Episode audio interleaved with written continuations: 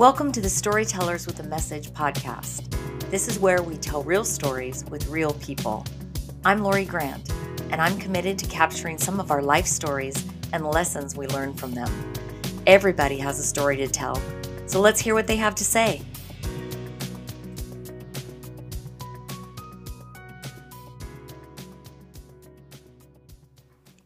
My best friend and I finally got to take our trip to Nashville. We had been planning the trip for a few years, but it kept getting postponed. We were so excited to finally get the chance to see Music City. However, the pandemic was still alive and well, and traveling was a little scary for us. Tina flew south from Virginia, and I flew east from California. We set it up so we would arrive at the airport right about the same time. Our arrival times made it super convenient to share a ride to our hotel, which was located right smack in the middle of downtown Nashville. Well, I will admit, Nashville really wasn't quite what I expected. When I thought of Nashville, I thought it would be all cowboy boots and country music. It wasn't anything like that. There were a ton of bars and each had music, but not very much of it was country music. It was kind of all over the board. It was a little overwhelming, actually. There were so many people and loud. Oh my gosh, it was so loud. It was like every bar's sound system was trying to overpower the next. We also didn't know that Nashville was rated one of the top five bachelorette destinations. Had we known, we might have only stayed downtown for a night or two tops. The city was like a huge party. It was this crazy place. I fondly named it Woo Town because that's all we heard all night long. It was coming from the rolling parties throughout the city. The chaos started about 1 p.m. and went to about 3 a.m. Call me a party pooper, but seriously, a little bit of that goes a long way. One evening, we walked up to the pedestrian bridge that looks out over the city. Our thought was we could get away from the noise and shoot some cool pictures. What I remember most about the bridge was the roar of the city below us. It had all the typical sounds you would expect sirens, motorcycles, car horns, and crowd voices.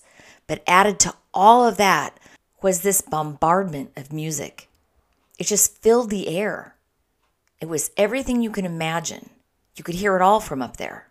I had never experienced anything like that.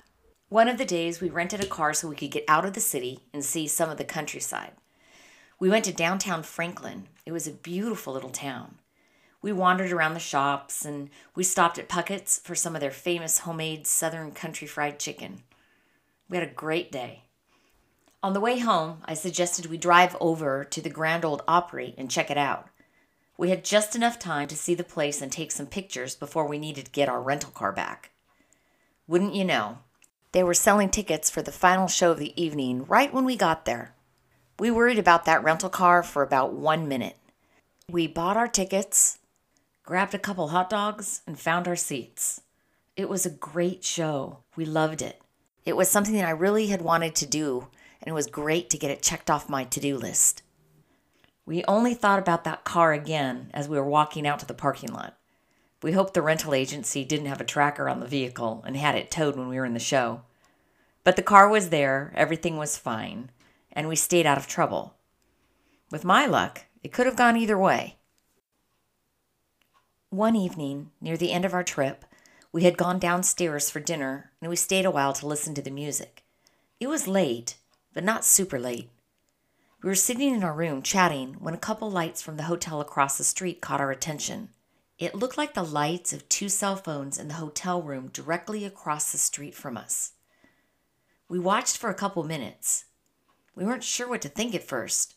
Perhaps these people were signaling for help? And why was the room behind them dark? We quickly realized they weren't in trouble at all. They were just saying hello to the windows on the other side of the street.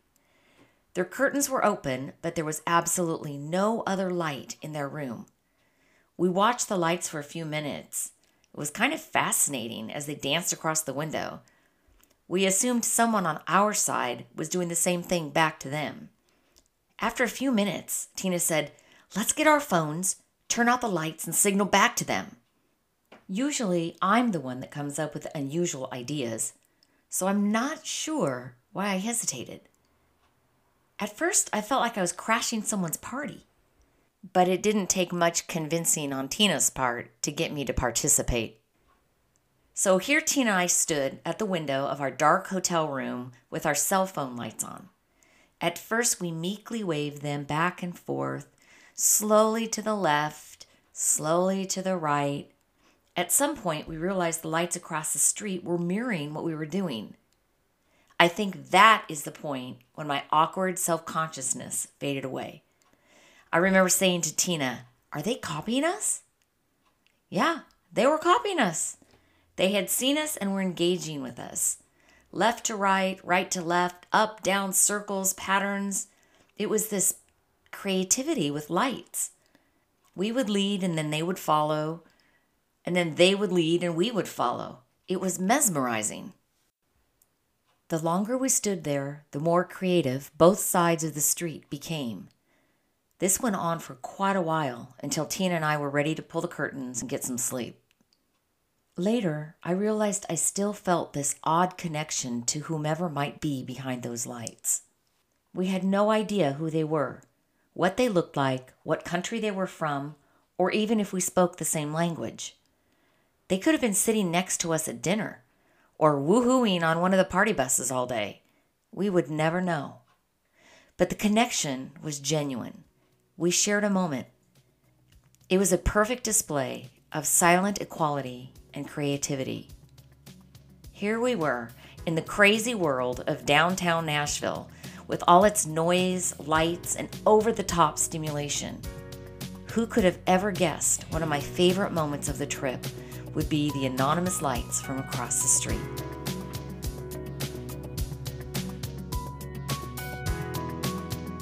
This has been Storytellers with a Message. If you enjoy the show, please hit the subscribe button. And don't forget to leave a review on your favorite podcast app.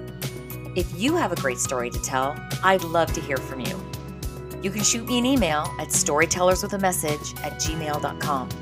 Until next time, I'm Lori wishing you joy and peace.